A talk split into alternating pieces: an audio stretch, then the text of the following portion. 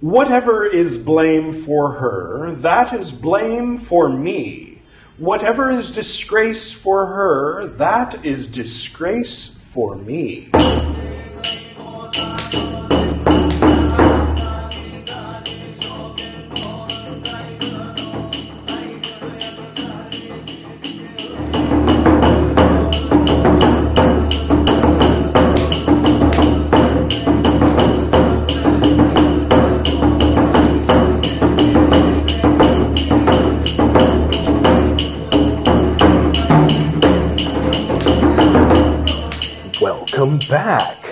This is Buddhist Books Podcast, episode 157, Tipitaka, part 90, in which we will read the uh, Parajika 2 for nuns, the second of the presumably four biggest, most important rules for nuns which, if you're a nun in Buddha's order, in 600 BC uh, in pre sectarian Buddhism, or presumably Theravadan Buddhism today, or, you know, whenever, then you can get kicked out if you break these four rules. We covered the first rule last time.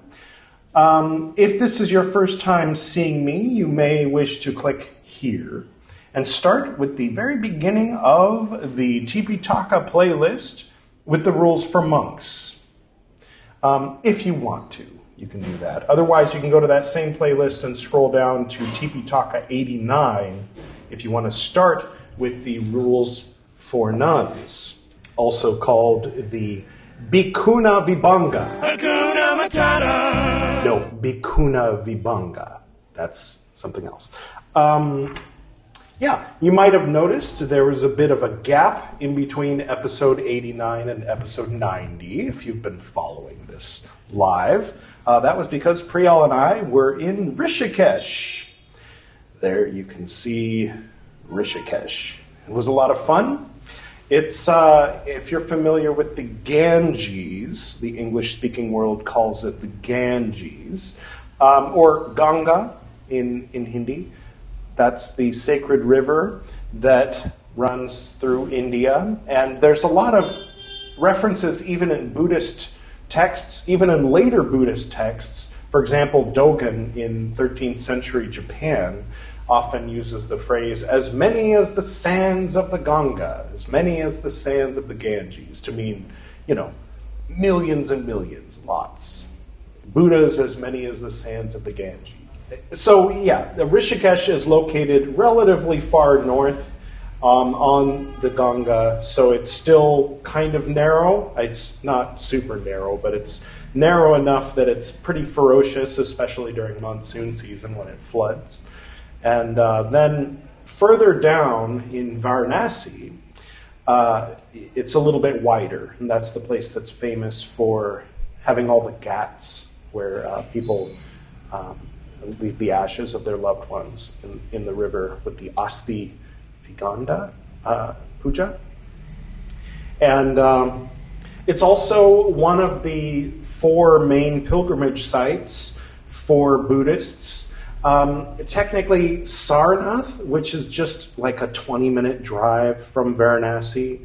Uh, depending on where you look, they'll say that Lord Buddha um, began teaching at Sarnath, or they'll say um, Varanasi in the deer park. But the, there's a, a stupa, here you can see, uh, a stupa that is built in Sarnath, just outside of Varanasi, which uh, marks the spot, they say, where Lord Buddha began teaching his first disciples. And there's many temples of the various, uh, you know, denominations, sects, if you will, of Buddhism you know, Thai, Chinese, Sri Lankan, different kinds of Buddhism. It's all one Buddhism, really. So that leads nicely to our special guest today, which is the goddess Ganga. Notice her name is the same as the name of the river. So, yes, she was a daughter of Brahma and sister of Parvati. And one of the stories about her goes that there was a king named Sagar who was an ancestor of King Ram or Rama, you may have heard of. And uh, he had 60,000 sons, it happens. And uh, so he was performing a particular ritual to bless the sons. This is the abridged version of the story. You can find a more thorough version out there in the interwebs. But anyway, uh, the, the ritual he was performing for his 60,000 sons involved this particular horse. And Indra, the king of the gods, he's called sometimes, but he's not like the leader. Yeah, he's not the top god, but he's the king of the gods or a king of certain gods. Comment below. Anyway, um, he got jealous seeing seeing this ritual happening for the sixty thousand sons of King Sagar, and so he stole the horse and he hid it. He tied it near the sage Kapil, and so uh, they were all searching for the horse. And they found the horse tied up next to the sage Kapil. So the 60,000 sons became angry and they all started yelling at the sage Kapil. And the sage Kapil, being disturbed from his meditation, became angry and burned them all to ashes. Um, so it's good to know that my dad wasn't the only one who uh, became enraged if somebody interrupted him during meditation. But anyway, um, so yeah, the descendants of the 6,000 sons, first the, uh, the king Sagar begged for forgiveness from the sage. And the sage finally cooled off, you know, and forgave the 60,000 sons that he had already burned to ashes and said that, that uh, the, the king Sagar should ask for Sagar, not Sagar, not, you know. But anyway, he, that he should ask the gods to send Ganga, who is the goddess of purification and forgiveness, uh, that she should come to earth in order to bless and forgive uh, the ashes, presumably now, of the 60,000 sons. So later, the descendants of these 60,000 sons pleaded to Brahma, father of Ganga, to send the great goddess Ganga down to earth so that she could bless these ashes. So Brahma finally agreed. Uh, Brahma is one of the three main gods in Hinduism. If you're not familiar, Brahma, Vishnu, and uh, Shiva. And so uh, Parvati was the sister of Ganga, and she was married to Shiva. But anyway, uh, so Brahma finally agreed and told Ganga, Ganges, the goddess, this goddess, see, you can see she's riding on a Makara, which is like a crocodile.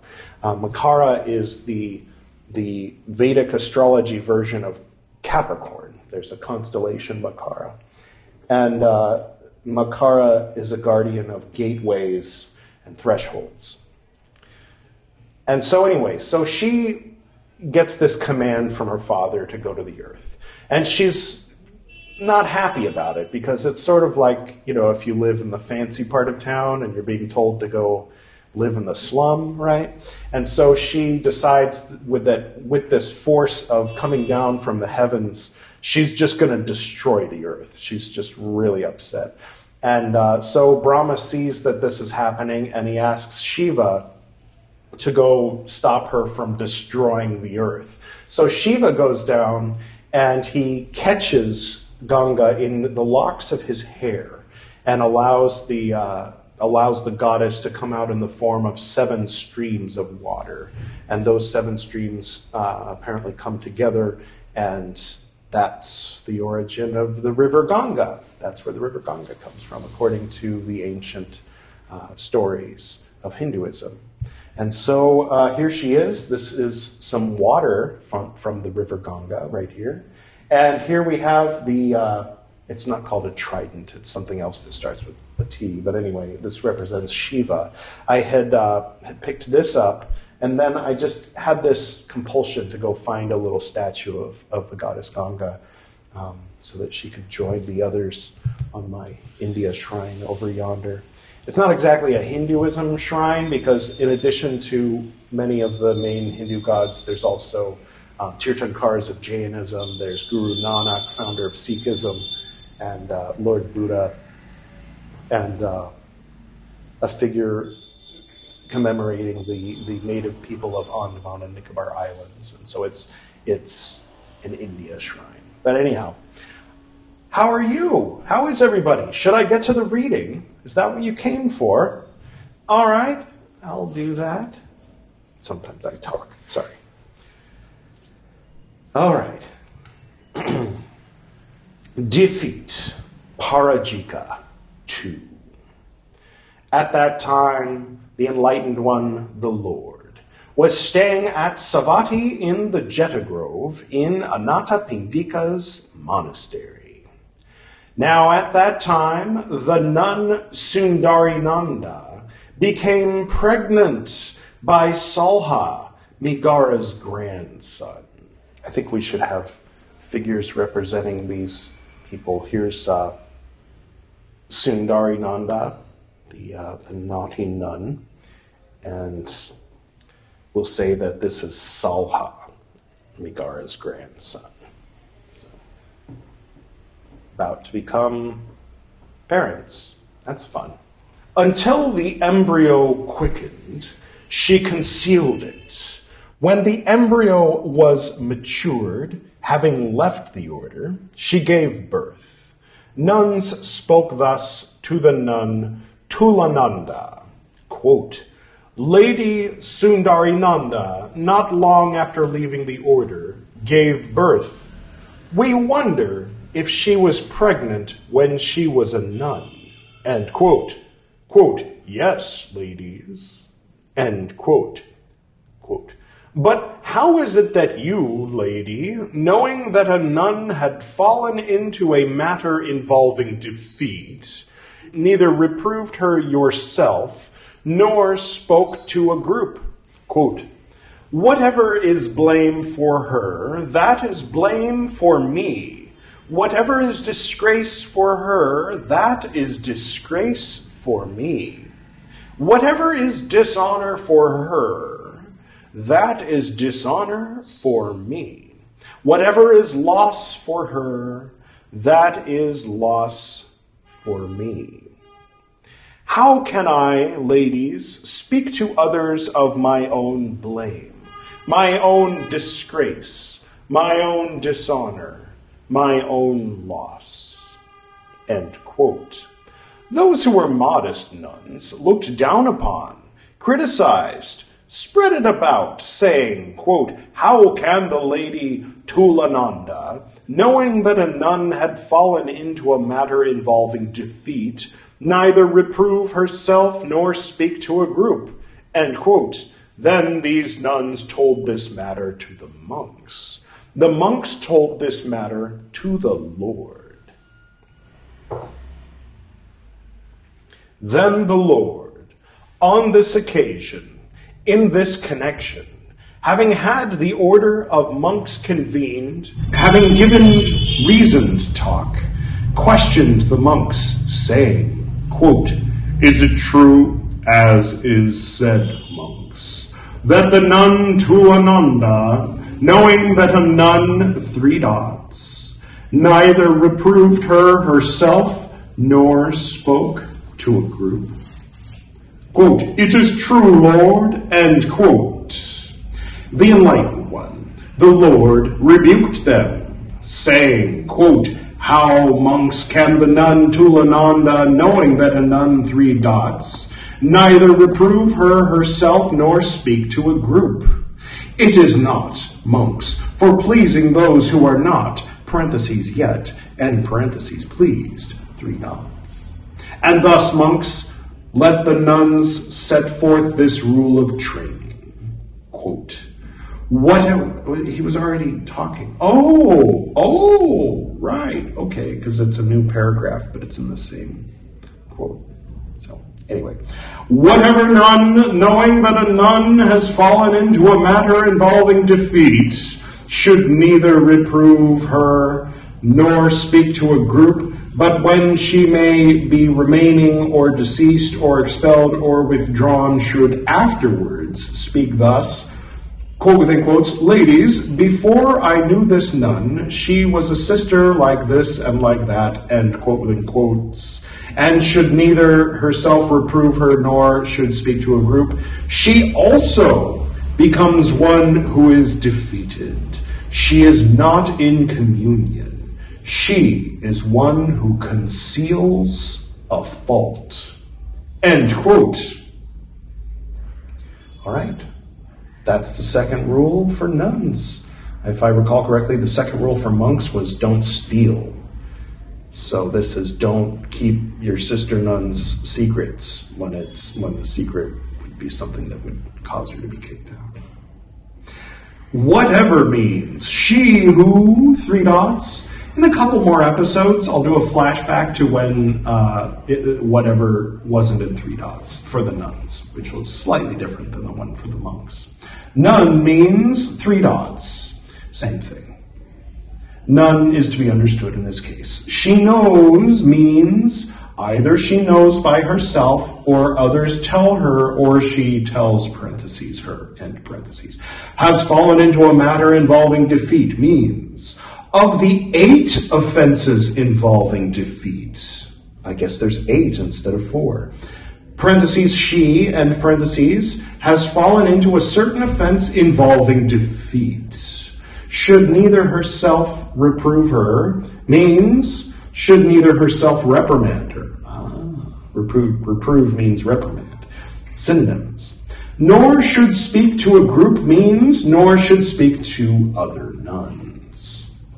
But when she may be remaining or deceased means remaining means she is called remaining in her own characteristic. Mm. Oh, and that there's there's that, that the original Pali for that is Tita Nama Salinge Tita Vuccati. Right. Okay. Deceased means she is called one who has passed away. Expelled means she herself comes to be leaving the order or she is expelled by others. Wasn't becoming a nun permanent. Withdrawn means she is called one who has gone over to the fold of a sect, which uh, is referring to one who formerly a member of another sect has gone back to it. Okay, all right, cool. So someone's a, a follower of Mahavir, and they're like, you know what? I prefer the Buddha, and they become a nun in the Buddha's order, and then they leave and they say, you know what? Actually, I think I'll go back to Mahavir's order, right? or anyone else, Avika or whatever other order. I think there were 60 some odd orders in the area at the time. Should afterwards speak thus, quote within quotes, ladies, before I knew this nun, she was a sister like this and like that, and quote within quotes, and should neither herself reprove her means should neither herself reprimand her, nor speak to a group means nor should speak to other nuns. Hmm, I wonder if that made sense in the original Pali. She also means she is so called in reference to the former. Okay. Becomes one who is defeated means as a withered leaf freed from the stalk cannot become green again. So a nun knowing that a nun has fallen into a matter involving defeat, parentheses and, and parentheses thinking, quote within quotes, I will neither myself reprove her nor speak to a group, end quote within quotes, in throwing off the responsibility becomes one who is not a recluse, not a daughter of the Sakyans. Therefore she is called, she becomes one who is defeated, in italics. So that's interesting. In the previous one, it was a man whose head has been cut off that, that you can't like sew the head back on and have him be alive again. Now it's a leaf. Okay, a little less gory. Is not in communion means communion, three dots, is therefore called not in communion. We'll revisit that one later. I'll find that clip and splice it in because I've already forgotten what goes in there. There is no offense if she does not speak, thinking, quote within quotes, there will come to be quarrel or dispute or strife or contention for the order, and quote within quotes, there's your loophole. Any female time travelers looking to join Buddha's order in 6th century BC.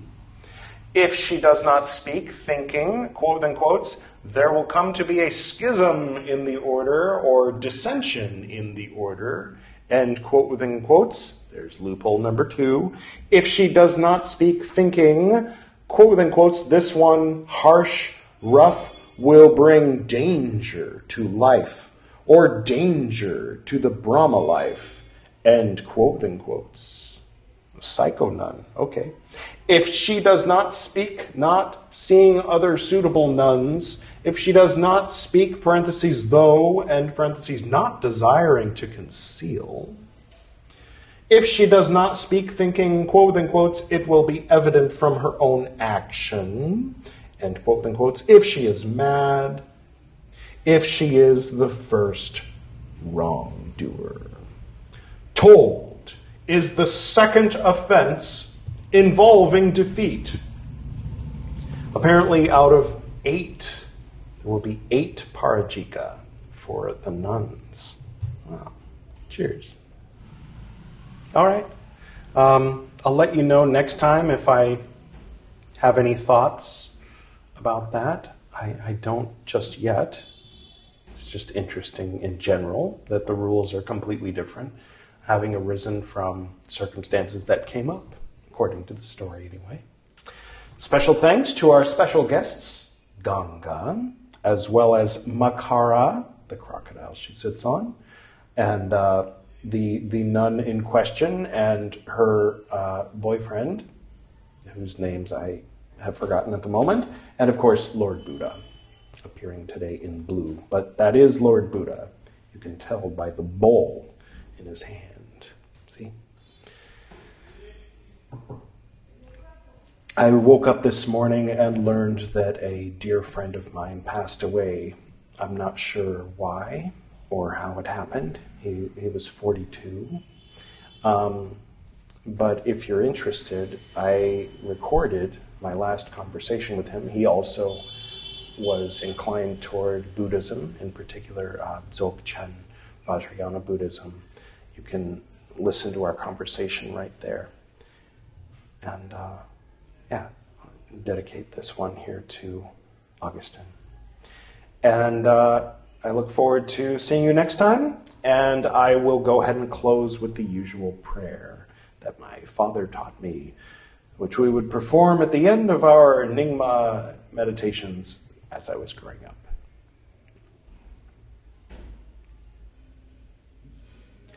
To the north and to the south, to the east and to the west, to the spirits of light among us and to the spirits below we send out our reverent love and compassion. May all beings be happy. May all beings be serene. May all beings be in peace.